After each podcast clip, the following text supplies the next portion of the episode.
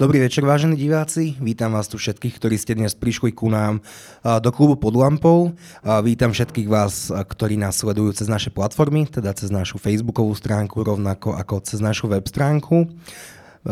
Je mi cťou, že som tu po dlhých mesiacoch je to taký nový pocit alebo znovu objavený pocit, kedy tu môžeme po dlhej dobe sedieť bez rúšok, kedy tu môžeme sedieť pred divákmi a priamo v klube pod lampou, takže ja sa z toho mimoriadne teším. Keď sme sa zamysleli nad tým, čo momentálne trápi Slovensko a bežných občanov a rovnako ako takmer všetky firmy, je finančná situácia a prístup k likvidite a k peniazom. A host, ktorý je tu medzi nami, je na to odborník je to vrchný finančný riaditeľ pre firmné bankovníctvo Všeobecnej úverovej banky. Je to pán Víceník, ktorého tým pádom vítam medzi nami. Ďakujem, že ste prišli. Dobrý večer, veľmi pekne vám ďakujem za pozvanie. Dobrý večer aj divákom. Dozvedel som sa, že mám hovoriť kolmo. Ešte kolmo som nikdy nehovoril, tak sa z toho úprimne teším. Budem sa snažiť vám povedať, čo viem a verím, že to nebude len o číslach, ale aj možno o takom pohľade na tú situáciu, ktorej čelíme. A som samozrejme nesmierne rád, že som prvým experimentom bez rúška pod lampou. To sme rádi aj my. Ešte chcem divákom pripomenúť, že otázky je možné klas priamo tu u nás v klube pod lampou, ale rovnako cez platformu Slido, čiže keď použijete hashtag týždeň, tak budete môcť klas akékoľvek otázky. Ale začnem tou prvou. Keď sme sa začali baviť o tom s ekonómami, s politikmi a s kadekým, že v akej finančnej situácii budeme po tom, čo odznie, odznie pandémia COVID-19, tak prvotné odhady boli, boli pomerne optimistické. Bavili sme sa o prepade HDP na nejakých 4-5%. O niekoľko, o niekoľko mesiacov bol odhad, ktorý bol taký pesimistický. Prvý ho povedal Juraj Karpiš, z, z Ines a on hovoril, že ak bude prepad HDP na úrovni 10%, tak to bude ešte optimistický scenár. Už to vyzerá tak, že Juraj Karpiš bol ten, ktorý bol, ktorý bol presnejší. A keď sa vy, pán Viceník, pozeráte na súčasné čísla, tak akú realitu, alebo do akej reality sa zobudíme, povedzme na jeseň? Tak, ja sa priznám, že snažím sa tým nejako veľmi intenzívne radšej nezaoberať. A je zrejme, že tá realita bude horšia, ako sme si pred rokom mysleli, lebo pochopiteľne, že sme očakávali, že rok 2020 bude ďalším pokračovaním toho úspechu tak Slovenska, Európy a sveta ako takého, ktorý sa dlhé roky viezol na pozitívnej vlne nárastov HDP. Či ten mínus bude mínus 10, či to bude mínus 8, mínus 12, nikto to dnes nevie. Ja za posledné tri mesiace pomaly každý týždeň som videl nejaké iné číslo, takže myslím si, že to, aký veľký mínus bude tohto roku, není až také uh, zásadné. Ako skôr ma ani netak trápi, ako skôr ma zaujíma, uh, ktorý rok bude rovnako dobrý, ako bol rok 2019. To znamená, či sa to, po, už asi sa to nepodarí v roku 2021, lebo väčšinou tie predikcie hovoria síce o náraste, ale o náraste, ktorý samozrejme nebude tak veľký ako ten pokles, ktorý nás pravdepodobne čaká tohto roku. To znamená, že rok 2021 bude lepší a bude plusový, ale nie toľko plusový, ako je rok 2020 minusový. A zatiaľ všetci veríme, že možno v tom roku 2022 by sme si mohli zopakovať plus minus rok 2019. Inou z prvých reakcií, ktorá, ktorá aj vláda Slovenskej republiky, teda čerstvo zvolená po februárich voľbách riešila, boli odklad splátok. Viac menej pre, pre vládu bolo mimoriadne podstatné, aby sa s bankami dohodla na tom, aby splátky klientov, úverov a hypoték, samozrejme aj firemných klientov, mohli byť odložené nakoniec dohodlo, že tie úvery sa budú môcť odložiť až o 9 mesiacov. Ako sa rodila táto dohoda? No, táto ro- dohoda sa, povedal by som, rodila ľahšie ako možno všetky tie následné. A ona mala svoju veľkú logiku. A niektoré banky už predtým pristúpili k tomu, že sa snažili pomáhať klientom, u ktorých videli možnosť, že ten odklad splátky naozaj im pomôže a, pomô- a umožní im preklenúť obdobie, ktoré je nelahké. A je logické, keď nemáte príjmy a zostanú vám náklady, tak jediná cesta je nejakým spôsobom si, čo sa týka toho cash flow pomôcť, je odložiť tie splátky. Na druhej strane dôležité je to, aby ten príjem znovu naskočil, aby sa tak tí podnikatelia ako aj ekonomika nejakým spôsobom zotavili, aby tie odložené splátky bolo následne z čoho splácať. A je pravda, že od toho 9. apríla, keď v podstate toto moratórium na splátky bolo zoficiálnené, tak sme boli zahrnutí obrovským množstvom žiadostí. A bolo to v tisícoch Nebolo jednoduché sa na to pripraviť, tak technicky, niekedy až, až mentálne. Na druhej strane som rád, že sme to všetko zvládli a je pravda, že v súčasnosti aj teraz je možné požiadať, stále je možné požiadať o odklad splátok. Na druhej strane myslím si, že tá prvá vlna, keď tí klienti o ne požiadali, už nejakým spôsobom prešla a momentálne už tí klienti v podstate všetci očakávajú iný typ stimulov ako odklad splátky. Že bolo to správne rozhodnutie, bolo to rýchle, pomohlo to, ale nestačí to.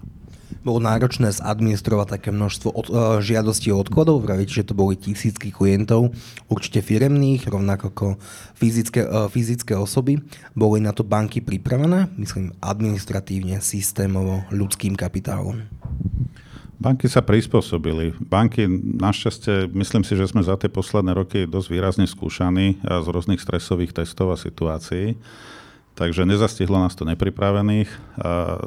Samozrejme, stalo to veľa ľudského úsilia, samozrejme aj peňazí, pretože veľmi veľa vecí sme museli v rekordne krátkom čase zadministrovať. Takže skutočne mám veľký rešpekt voči práci našich všetkých ľudí, ktorí počas noci a víkendov ťahali, aby to všetko bolo možné. A vo svojej podstate ťahajú doteraz, pretože požiadať a umožniť tie splátky je jedna vec, ale skutočne mať to korektne v tom systéme zaevidované e, nebolo jednoduché. Všetci vieme, čo znamenalo pre mnohé firmy a pre mnohých občanov to, že mali možnosť si tieto splátky hypoték, e, úverov alebo akýchkoľvek alebo iných finančných produktov odložiť. Ale mňa zaujíma je to, že čo to znamená pre banku. Okrem, okrem tých administratívnych záležitostí, je to obrovský výpad príjmu? Predstavuje to pre vás problém, alebo je to niečo, s čím sa dokážete vysporiadať ľahko pomerne? Pre banku to není výpad príjmu, lebo banka, banka vo svojej podstate uh, žije z toho, že požičiava. Je to hlavný zdroj príjmov, sú uh, úrokové výnosy. A tým, že na jednej strane klienti splácajú menej, to znamená, že viac čerpajú úvery. Čiže z tohoto pohľadu by sa na to dalo pozerať, že to je pozitívne. V čom môže byť problém je, že niektorí klienti požiadali odklad splátok a už nám splácať nebudú. Respektíve tá finančná ekonomická situácia Teda množstvo taká, zlyhaných úverov stupne. Alebo už Množstvo zlyhaných, zlyhaných úverov e, určite stupne. Počas e, posledného poslednej krízy z pred desiatich rokoch a to bolo zhruba dvojnásobne. Teraz je to veľmi ťažké predikovať, ale samozrejme sme na to pripravení, sme kapitálovo dobre vybavení. Všetky aj ďalšie opatrenia, ktoré boli urobené, pomáhajú tomu, aby e, banky toto tak, ako to bez problémov zvládli pred desiatimi rokmi, tak aby to zvládli aj teraz. Čiže toto, toto nie je nejaký zásadný problém. Samozrejme, pokiaľ by tá kríza alebo tie opatrenia dodatočné a následné neprichádzali a tá ekonomika by sa z toho pozviechať nejakým spôsobom nevedela, tak samozrejme tá situácia sa môže, môže zhoršiť. Ale myslím si, že nič tomu zase nenasvedčuje, aby sme tu zbytočne malovali nejakého čerta na stenu. Sme na to pripravení. Pre banky, čo bola nová situácia, bola, že tú likviditu, ktorú chceli posunúť ďalším klientom, z tých splatených úverov, tak tá vo svojej podstate museli ju načerpať niekde inde, museli si požičať, respektíve cez nejaké vlastné zdroje, pretože to, čo sa malo splácať, sa nevysplácalo. Ale zase objektívne treba povedať, že z hľadiska toho celkového rámca, čo banky požičiavajú, to zase nepredstavovalo tak zásadnú sumu, aby to nejakým spôsobom narušilo plynulý chod. Myslím si, že všetci, ktorí prišli do banky aj počas covidu, tak videli, že banky fungovali ďalej, banky ďalej požičiavali, banky ďalej obsluhovali klientov, banky mali ďalej otvorené. Vy ste povedali, že ste kapitálovo dostatočne dobre vybavení. Teda preklade to znamená aj to, že máte dostatočné finančné rezervy, aby ste dokázali pokryť dopyt po nových úveroch. Tak? Samozrejme, teraz veľmi rezonovala aktuálna téma, čo sa týka bankového odvodu, lebo v rámci kapitálovej primeranosti, samozrejme, keď požičiavame peniaze, tak časť tých zdrojov musí byť naša vlastná. Pokiaľ my tie vlastné peniaze nevieme použiť na požičiavanie, ale musíme ich použiť na splácanie odvodu alebo daní, tak samozrejme ten objem peňazí, ktoré teoreticky môžeme požičať, sa tým znižuje. Takisto sa tým samozrejme znižuje aj efektivita banky ako také, lebo tie prostriedky, ktoré by sme práve mohli investovať do inovácií, do digitalizácie, tak zase odvádzame vo forme nejakého poplatku alebo daní. Takže som naozaj veľmi rád, že prišlo k dohode, ktorá sa úspešne zapila čerstvou, čistou vodou a, verím, že tie kroky sú naozaj správne a pomôžu, pomôžu nám všetkým. Treba si uvedomiť, že to nie je to zďaleka len pomoc pre bankový sektor, je to skutočne cez pákový efekt pomoc pre všetkých, ktorí požadujú nové a čerstvé peniaze. Ste povedal... A povedali ste teda, že ten odklad spládok sa rodil pomerne jednoducho, že na tom bola, bola všeobecná zhoda pri tom bankovom odvode to bolo asi komplikovanejšie. Predošla, predošla vláda tento bankový odvod navýšila. A ako prebiehali tieto rokovania? Dalo sa so súčasnou vládou dohodnúť na tom, že ten bankový navýšený odvod sa zníži a je táto dohoda definitívna v tom, že v budúcnosti máte prísľub, že sa bankový odvod neobnoví? Tak samozrejme nikto nevidí za roh ale dnes predpokladáme, že e, bankový odvod, tak ako bol stanovený a tak ako bol počítaný, skončil. To znamená, že e, to, čo banky uviedl, e, už tohto roku zaplatili, samozrejme zostane zaplatené a pre druhý pol rok bude bankový odvod vo výške 0%, čiže nie 0,4%. A pre rok 2021 by mal tento odvod skončiť. To znamená, že tieto peniaze budú k dispozícii. Na druhej strane viete, že sa dohodla relatívne prísna štruktúra toho, akým spôsobom peniaze, ktoré sa vyzbierali a naakumulovali cez bankový odvod, a rovnako ako tie, čo sa teda vyzbierali teraz v poslednom roku, akým spôsobom môžu tieto peniaze byť použité, ako ich vrátiť naspäť do ekonomiky a ako v podstate pomôcť. Takisto banky ponúkli alebo bola dohoda urobená na istej redukcii toho, akým spôsobom môžu byť vyplacané dividendy. Čiže bolo to aj za podpory našich akcionárov. Keď sme si predstavili nejaký rok 2018-2019, tak asi mnohí poznajú tú situáciu, že sme si otvorili náš, náš bankový účet a, na, a vyskakovali tam na nás ponuky, že si môžeme požičať toľko, a toľko a toľko, úver, kreditné karty alebo, alebo čerpať hypotéku. A to posudzovanie bolo asi nejaké, ktoré bolo benevolentnejšie, ako bude teraz? Už aj teraz, keď si otvoríte účet, určite na vás bude všeličo vyskakovať. Ako som... šťastie ešte áno. keď prestane nič všetko vyskakovať, áno, potom bude problém.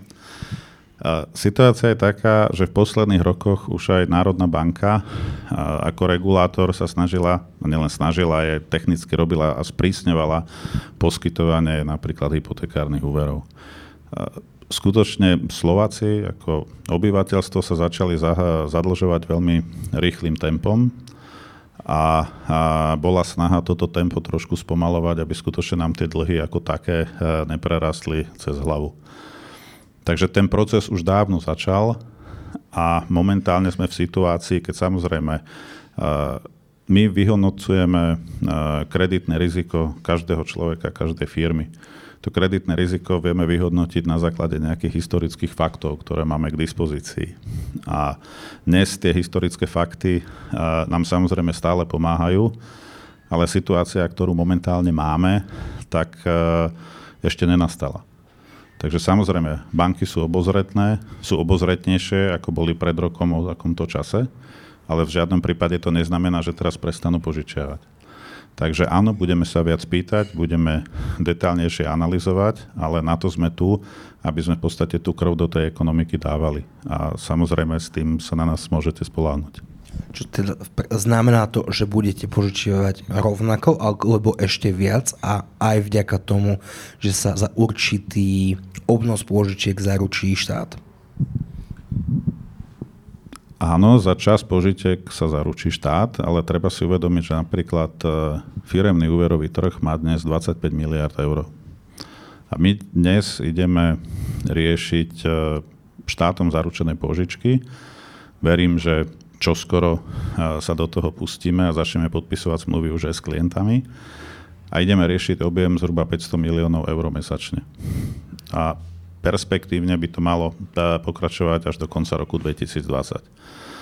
Hovorím o tom preto, lebo na jednej strane 500 miliónov eur, ktoré ideme nejakým spôsobom dávať na trh, kde banky dávajú svoje peniaze, ale áno, majú e, garanciu štátu vo výške 80 alebo 90% Na druhej strane dnes to je 25 miliard len firemných požičiek, ktoré štátom zaručené nie sú.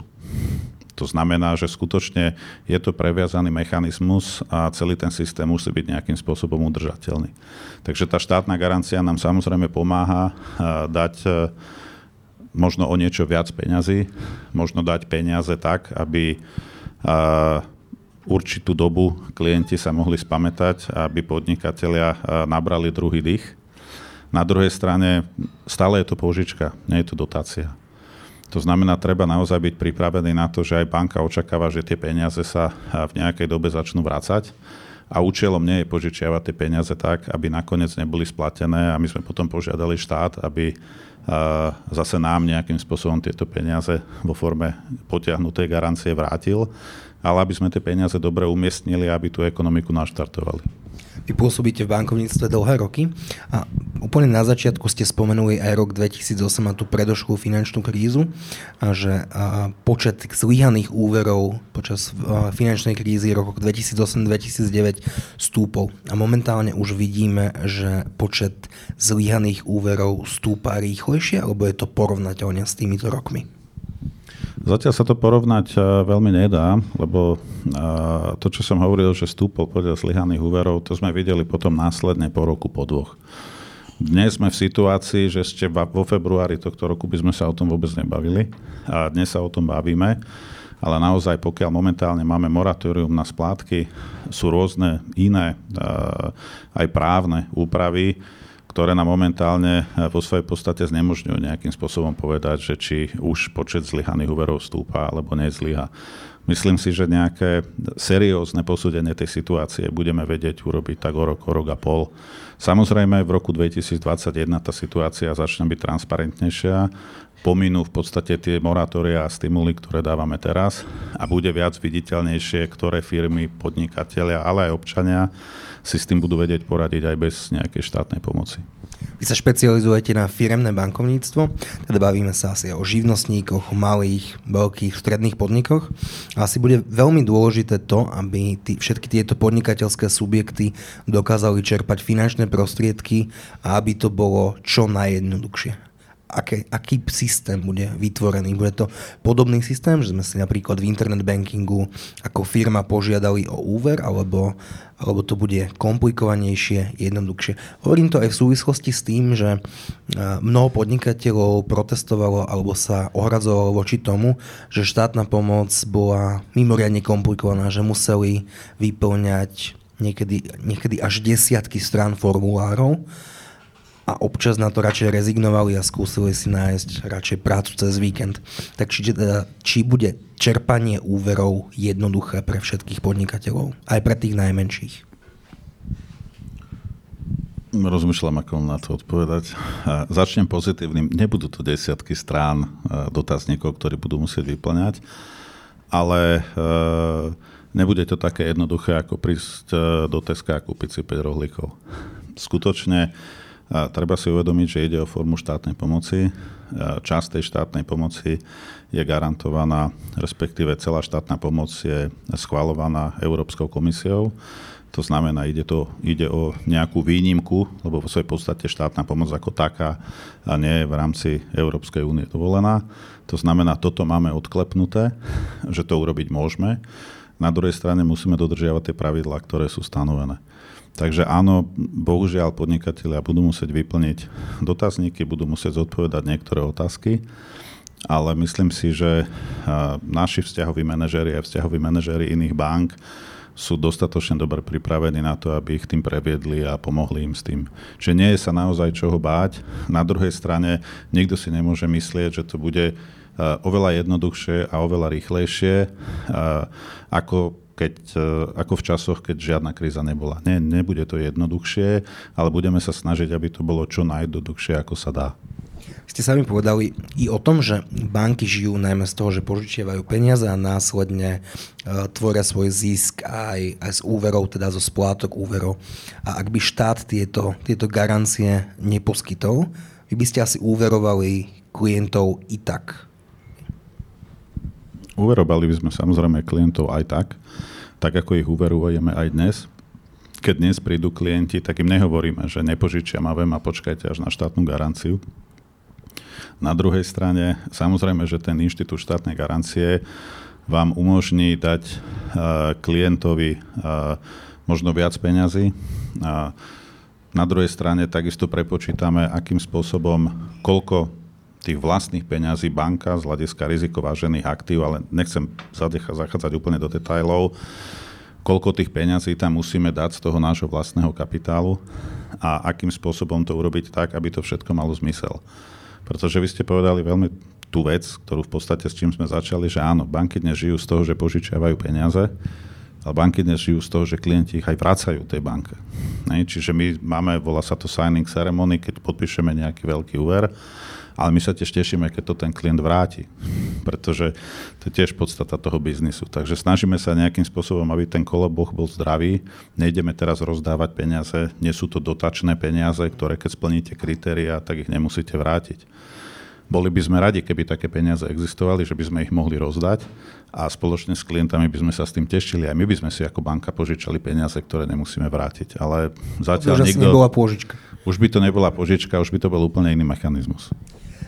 Pred, predtým, než vypukla pandémia COVID-19, sme si zvykli na nebývalo nízke úroky a v istých prípadoch dokonca záporné úroky, či mnohí ľudia nedokázali pochopiť, že ako sa dá a prečo by mi mal niekto požičať za, za negatívny úrok. Čo sa teda teraz bude diať s úrokovými sadzmami? Budú stúpať alebo pod vplyvom centrálnych bank sa dokážu udržať na minimálnej až zápornej hladine? To je dobrá otázka. Keby som vám vedel presne povedať, že čo sa udeje treba za rok, tak rovno bežím a si urobím nejaký, nejaký produkt a budem veľmi bohatý a šťastný. Ale uh, nikto to dnes presne nevie. Na druhej strane dá sa predpokladať, že tá situácia, čo sa týka nízkych sadzieb a v prípade niektorých dokonca záporných, sa vo výraznej miere nezmení. Uh, Samozrejme, čo sa bude diať z dlhodobého horizontu časového je ťažko povedať. Na druhej strane dnes skutočne tá zadlženosť e, firiem, obyvateľstva a štátov ako takých asi nebude klesať, práve naopak bude stúpať. To znamená, že tie fundamenty na to, aby úrokové náklady sa zvyšovali, veľmi nie sú pretože budeme mať čo robiť, aby sme splácali tie úvery s tými úrokmi, ktoré tam sú teraz. Na druhej strane samozrejme veľmi je to otázka toho, za čo banky sú schopné tie peniaze nakupovať. Pokiaľ by ich neboli schopné nakupovať za tie sadzby, ako sú dnes, tak je logické, že tie sadzby by museli ísť hore. Takisto pokiaľ začne rásť e, počet nesplácaných úverov, tak bude neúnosné financovať tie nesplácané úvery z tých nízkych sadzieb, ktoré máme dnes. Takže je to také jedno previazané s druhým. Vy ste spomenuli aj veľmi dôležitú vec, že za posledných, vy ma pokojne opravíte, povedzme 8 až 10 rokov začala úverová zaťaženosť a zadlženosť Slovákov a slovenských firiem neúmerne rásť. A bol to veľký problém z pohľadu bankovníctva, alebo to bolo naopak, naopak pozitívne? Je to pozitívne, keď sa darí, je to negatívne, keď sa nedarí. A častokrát e, sme sa bavili o tom, taký zvláštny indikátor, že koľko stojí meter štvorcový v Bratislave rezidenčného bývania. Veľa. Stojí veľa a niekedy minulý rok sme prišli na to isté číslo a už sa nepamätám presne, takže radšej nebudem hovoriť koľko. A, a bolo to to isté číslo, ako to bolo v tom roku 2008 keď teda prišla kríza. Bavili sme sa o tom, že teda či to tiež niečo znamená. Trvalo to takmer 10 rokov, kým sa tie ceny dostali tam. Na druhej strane, v tom roku 2008 pri tej istej cene priemerný plat nebol 1100 eur, ale bol 700. Priemerná hypotéka nebola za 1%, ale za 5%. Bola nezamestnanosť možno 12%, teraz bola 5%. Hej? Čiže tie fundamenty, fundamenty sú diametrálne rozdielne a nedajú sa porovnávať tie veličiny v absolútnej miere. To znamená, že dnes si reálne myslím, že sme na tú krízu pripravení lepšie, ako sme boli v roku 2008. Preto aj ten veľký, veľmi rýchly nárast e, európskych peňazí, záchranných balíčkov, lebo každý si um, uvedomuje, že tá rýchlosť je dôležitá. A kto rýchlo dáva, dvakrát dáva. Na druhej strane stále sa zatiaľ bavíme o uh, rýchlej pomoci, o niečom, čo nás v podstate má vytiahnuť z tej krízy, ktorá po tých troch mesiacoch zatvorenej ekonomiky na celom svete nastala. Neskôr, a čím skôr, tým lepšie, bude treba sa baviť aj o investičných veciach, o znalostnej ekonomike, o veciach, ako naozaj sa pohnúť ďalej, lebo je pravda, že niektoré veci sa už nevrátia, budú iné. Všetci sa viac digitalizujeme, rozprávame o smart office Možno to nebude tak dramatické, ako sme si zase mysleli, že všetci zostaneme na home office a už vlastne nikto sa nevráti ale určite to veľmi výrazným spôsobom prehovorí do tom, akým spôsobom budeme pracovať a čo budeme považovať za efektívne. Ja si pomerne dobre viem predstaviť, že za Všeobecnou úverovou bankou príde menší klient, ktorý bude žiadať asi nie tak obrovské sumy, teda tisíce eur. Ale máme na Slovensku fabriky, ktoré zamestnávajú tisíce, tisíce zamestnancov po celom Slovensku a tí budú potrebovať asi naozaj obrovské finančné injekcie. Więc neviem predstaviť, koľko to je, ale ak za vami príde klient a bude vás žiadať o desiatky miliónov eur, stále budete ochotní to poskytovať? Ako som už povedal, máme množstvo klientov, ktorým majú od nás požičané aj viac ako 100 miliónov eur. Takže, na Slovensku? Na Slovensku, samozrejme. A, takže a, nie je to niečo, čo by som povedal, je výnimočné. Samozrejme, musíme to robiť tak, aby sme boli presvedčení, e, že tie peniaze sa vrátia. To znamená, keď máte na Slovensku firmu, ktorá má obrad 100 miliard eur, tak e, je logické, že len prevádzkové potreby, dajme tomu dvojmesačné, e, môžu znamenať, že prevádzková linka je v miliardách eur. To znamená, že sú to, nechcem povedať, že sú to len nuly, lebo je to obrovské množstvo peňazí. Na druhej strane tá ekonomika tých firiem je silná a majú aj vysoký podiel vlastných zdrojov, čo napríklad je trošku takým problémom slovenskej ekonomiky. A nie sme ešte tak stará ekonomika ako Nemecko, Francúzsko, kde skutočne tie firmy nemali 30 rokov na to, aby budovali nejaké vlastné zdroje, ale mali tých, rok, tých rokov možno 70. To znamená, že skutočne sú lepšie kapitálovo vybavené ako tie naše firmy a preto si myslím, že aj tá naša pomoc by mala smerovať hlavne k tým firmám, tým slovenským, ktoré naozaj na tom trhu sú, takisto majú svoju veľkosť, zamestnávajú veľmi veľa zamestnancov a verím, že sú života schopné a budú sa vedieť presadiť. Na druhej strane, a to je veľmi dôležité, musú, musia byť života schopné. Musia byť naozaj schopné ustať tú konkurenciu na trhu, častokrát na medzinárodnom trhu, čo je všetko iné, len nejednoduché. V politike sa hovorí, že v dobách konjunktúry by mal štát myslieť aj na tie horšie časy. A asi u podnikateľov to platí, platí podobne. Tvorili si podnikatelia aj dostatočné rezervy, alebo išli tzv. od výplaty k výplate? Samozrejme som si vedomý toho, že ako ktorý, ale keby ste mali istú generalizáciu predsa len spraviť. Ja to poviem tak, ako vo všeobecnosti eh, tá finančná gramotnosť podnikateľov je už niekde úplne inde, ako to bolo pred desiatimi rokmi. Tá kríza vo svojej podstate bola dobrá v tom čase, lebo nejakým spôsobom očistila to podnikateľské prostredie a tí, ktorí zostali, tak eh, sa správali obozretnejšie. My sme už v roku 2019 cítili, že niektoré investičné aktivity uh, sú menšie, nie je taký veľký dopyt po niektorých druhoch tovarov a vo svojej podstate ako keby isté spomalenie ekonomiky už vyselo vo vzduchu. Nikto samozrejme nečakal, že to bude také dramatické a také rýchle. Uh, na druhej strane firmy ako keby mali X, mali relatívne veľa rokov na to, aby si do tej povestnej špajze, ktorá je tu stále nejakým spôsobom zmieňovaná a že ju teda máme prázdnu, tak aby si do tej svojej niečo dali. Takže ja verím, že to spravili a že väčšina firiem na to pripravená je. Samozrejme, môžete sa akýmkoľvek spôsobom pripravovať, keď tá nepriazeň toho okolného prostredia trvá príliš dlho, tak tie rezervy sa minú, skôr či neskôr. Pri individuálnych klientoch, ale pri bežných ľuďoch sa hovorí, že človek by mal mať našetrené ideálne aspoň 6-mesačných platov alebo 6-mesačných nákladov, aby, aby dokázal reagovať v čase pandémie a kríze, ako je, ako je táto. Keď sa pozeráte na tých firemných klientov, správali sa približne takto? Viem, že ešte 6 mesiacov samozrejme neprešlo od pandémie. Ja rozmýšľam, či mám našetrených 6 platov. To je zložité vypočítať. A... Toľko nul? Nie, 6 je veľké číslo. A... Myslím si, že firmy nemajú problém s tým a vedeli by vo väčšine prípadov prežiť tie 3 mesiace covidu. Na druhej strane bude naozaj nesmierne dôležité, čo budeme robiť teraz ďalej.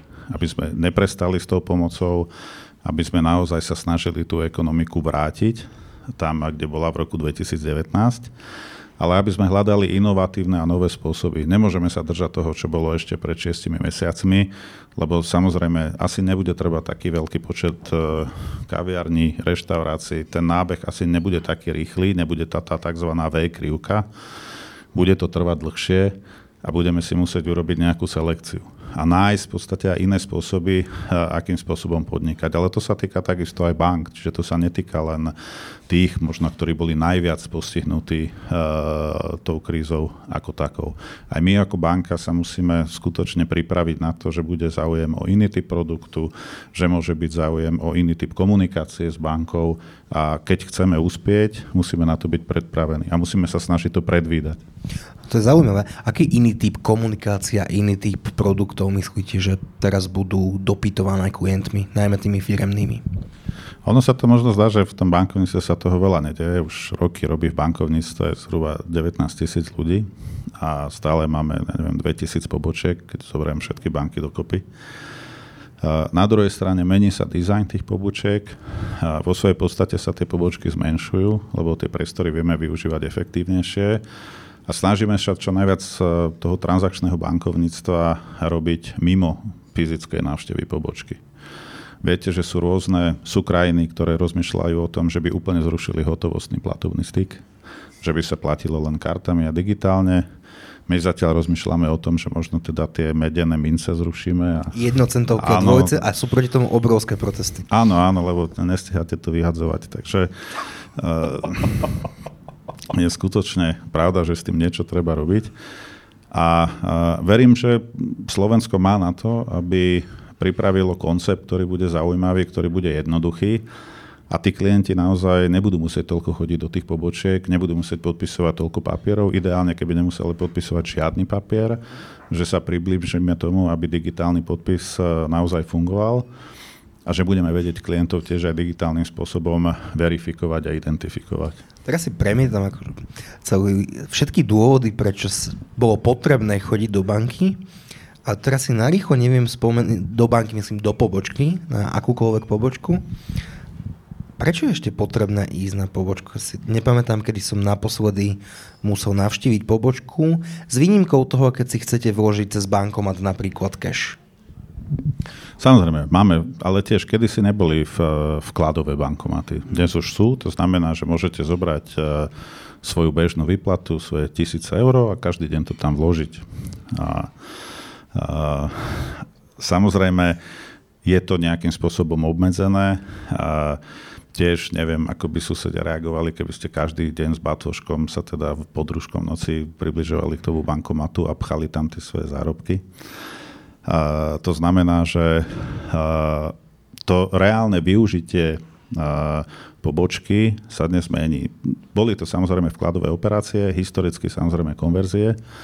Keď ste chceli niekam vycestovať, nie každý chce platiť kartou, každý chce aspoň nejakú elementárnu hotovosť. Neviete, bude vám karta fungovať, bude im fungovať terminál. A, a keď tú kartu tam dám, mi ju to vráti a potom niekto bude ďalší týždeň nakupovať z nej, takže a, skutočne stále bol nejaký dôvod návštevy tú pobočku. Pobočky sa dnes ale menia. Dnes to nie je len o tom, že tam prídete a urobíte nejakú transakciu, a, ktorú potrebujete. Vy ste sa divili, koľko ľudí a koľko aj firemných klientov stále podáva papierové platobné príkazy. Prečo to tak je, neviem, spýtam sa ale každý má na to nejaký svoj dôvod, či už je to sentiment, istý spôsob opatrnosti. Máte príliš príjemných pracovníkov na prevádzkach, tak tam Sú ľudia chodia radi. Áno, áno, niekto si určite chce prísť aj pokecať každý deň najlepšie tak na hodinu v čase toho píku, vtedy to máme najradšej. A pravda je taká, že počet ľudí na pobočkách, počet návštevníkov pobočiek a čas, ktorý tam na tých pobočkách trávia, sa zmenšuje. Na druhej strane, ja už pred 20 rokmi som počúval o tom, že žiadne pobočky nebudú a, a myslím, že nepoviem tajomstvo, keď poviem, že ešte aj o 20 rokov pobočky budú. Samozrejme, budú asi vyzerať inak a budete identifikovaní možno skôr, než do tej pobočky skôr, skôr, vkročíte. Nestrašte nás. Uh, nechcem hovoriť o nejakých čípoch a proste nejak tieto Nie, paranormálne veci, ale face v dobrom, lebo samozrejme face recognition funguje. Máme jednu fantastickú firmu, ktorá napríklad cez face recognition eh, robí uh, parlamentné voľby v iných krajinách u nás máme GDPR, takže u nás nemôžete nikoho identifikovať, lebo vás hneď zavrú. Takže... Keď vám na to prídu. Áno, ale samozrejme, eh, my sme banka, takže my sa snažíme robiť tak veci, aby nám na nič nikto neprišiel. Bo to som nepovedal dobre. Myslel som to... Poďme radšej ďalej. Dobre. Robíme to tak, ako sa má. To mi je viac ako jasné. Ďakujem všetkým, ktorí nám kladú aj otázky cez, cez slajdu, takže môžeme pomaly prejsť i na ne. Takže prvá otázka je, ako vnímate segment tých korporátnych klientov, ktorí nespadajú do SMI? Vnímate od nich zmeny, čo sa týka ich biznisu a záujmu o produkty banky? No, teraz sa na to môžem pozerať. Nevpad, nespadá do SMI, to znamená, že je živnostník, alebo nespadá do SMI, lebo je, je väčší ako je medium size enterprise. Ale uh, predpokladám, že tá otázka smeruje asi skôr na tých väčších klientov. Stredných a väčších predpokladám. Áno, ale toto sa vlastne týka, ktorí nespadajú do eh, SMI, čiže malé a stredné podniky.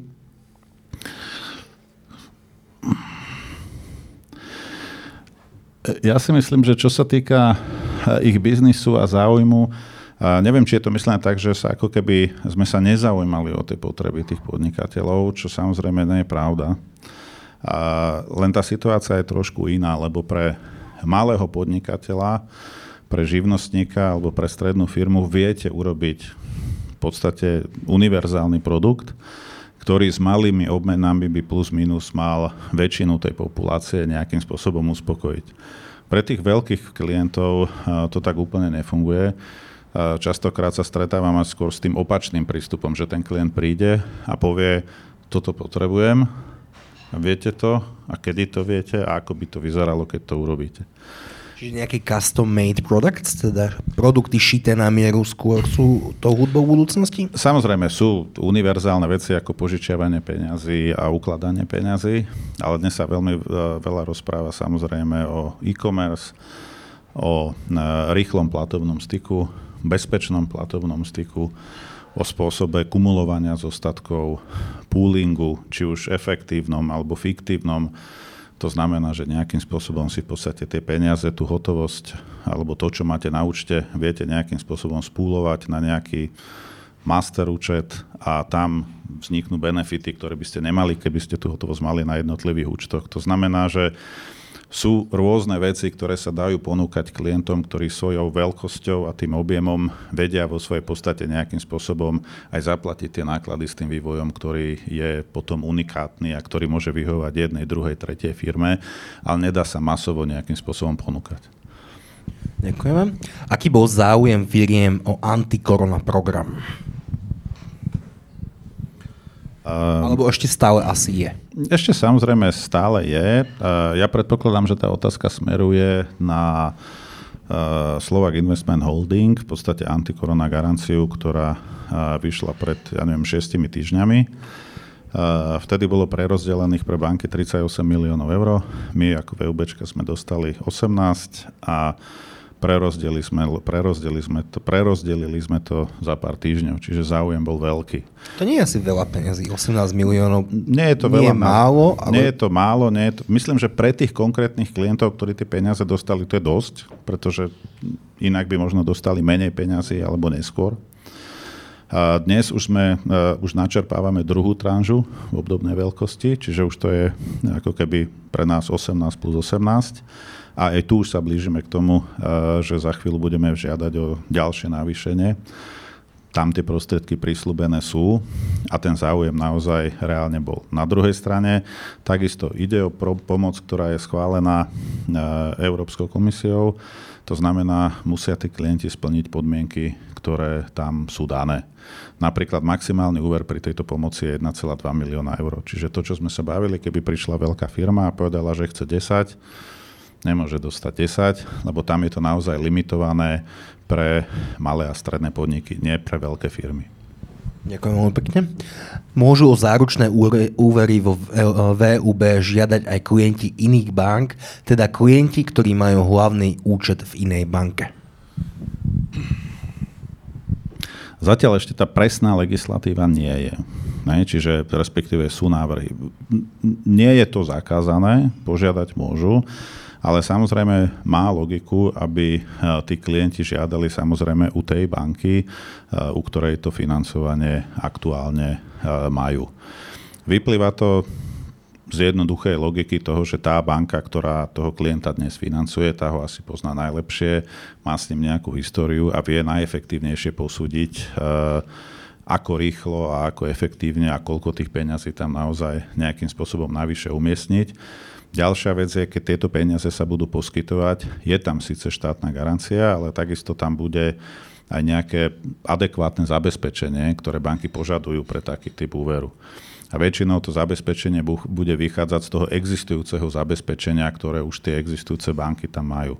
Takže v tom prípade by mohlo dôjsť k tomu, že sa bude, to ručenie bude krížové, a logiku má naozaj to, aby, aby ten klient prednostne požiadal u tej banky, kde to financovanie má. Ale zakázané to nie je. Na druhej strane potom banky môžu od toho klienta super. Nie, ak sa jedná o klienta povedzme v nadštandardne dobrej kondícii, tak je úplne bežné, že banky si konkurujú a skúšajú týchto klientov získať.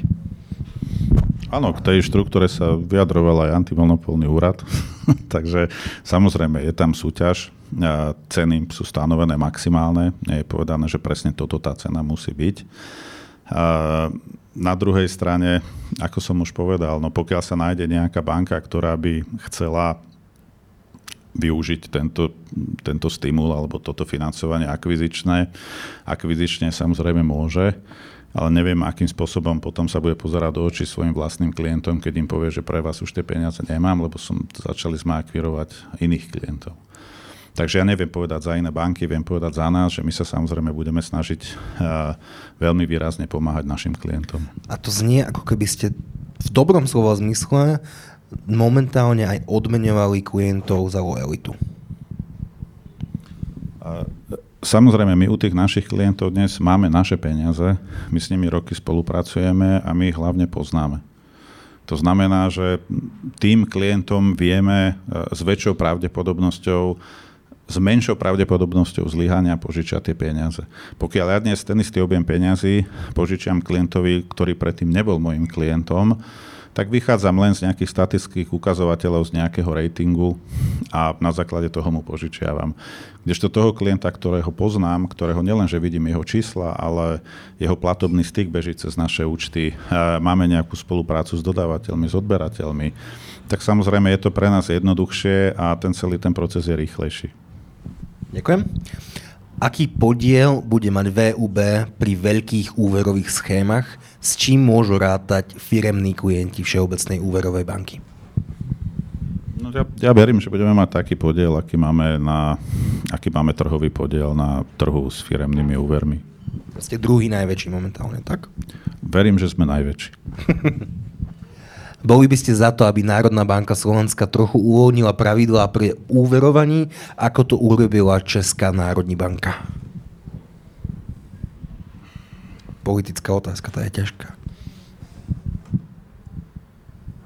Ja by som bol za to, aby sme tie peniaze, ktoré momentálne máme, aby sme ich boli schopní čo najrychlejšie presunúť smerom ku klientom, lebo to je ten účel, to je to, prečo v podstate teraz sa o tom bavíme. A aby sme videli, ako tie peniaze pracujú a na základe toho sme vedeli urobiť nejaké rozhodnutie, či treba dávať ešte rýchlejšie, či treba dávať tých peniazí viac. Lebo dnes, ja vám neviem povedať, že keď v tom prvom kole v júli, povedzme, sa rozdeli zhruba 500 miliónový rámec, pre všetky banky, tak či tých 500 miliónov bude na účtoch tých klientov za mesiac alebo za pol roka. Samozrejme, každá banka sa bude snažiť obslužiť tých klientov čo najrychlejšie, ale musíme splniť tie podmienky, budeme to robiť v čase dovoleniek, musia s nami aj tí klienti spolupracovať, musia si byť vedomi toho, že keď to chcú rýchlo, musia rýchlo odpovedať, musia dávať dobré, konštruktívne odpovede a tá spolupráca musí byť perfektná. Lebo nám sa môže stať, že síce bude dobrý úmysel, bude štátna garancia, ale to dodanie tých úverov k tým konkrétnym firmám môže trvať dlho. Preto potrebujeme si to teraz zažiť, potrebujeme to vyskúšať a v prípade, že zistíme, že to takto nejde, tak to budeme musieť zmeniť. Takže vaše odporúčanie teoretické pre firemných klientov je, aby si tú dovolenku radšej odložili a cez letné mesiace sa venovali, venovali aj komunikácii s bankou, ak potrebujú napríklad úverové zábezpeky. Našim klientami sú aj cestovné kancelárie, takže to nemôžem povedať. Poviem, pošlite ženy, nech idú na dovolenku a makajte. Koľko asi podnikateľov bude žalovať štát za slabú pomoc podnikateľom? Ťažká otázka. 74. 74 a to bola posledná odpoveď dnešného večera. Pán Víceník, ďakujem veľmi pekne, že ste si na nás našli čas.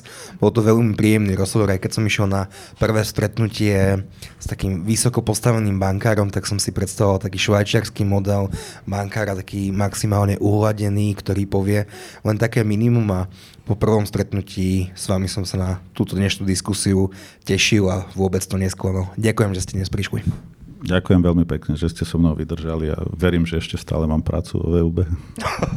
Ďakujem veľmi pekne všetkých vás, ktorí ste dnes prišli do klubu pod lampou, rovnako tých, ktorí nás sledovali na našej facebookovej stránke a na našom webe. Ďakujeme veľmi pekne a prajeme príjemný večer. Dobrý večer.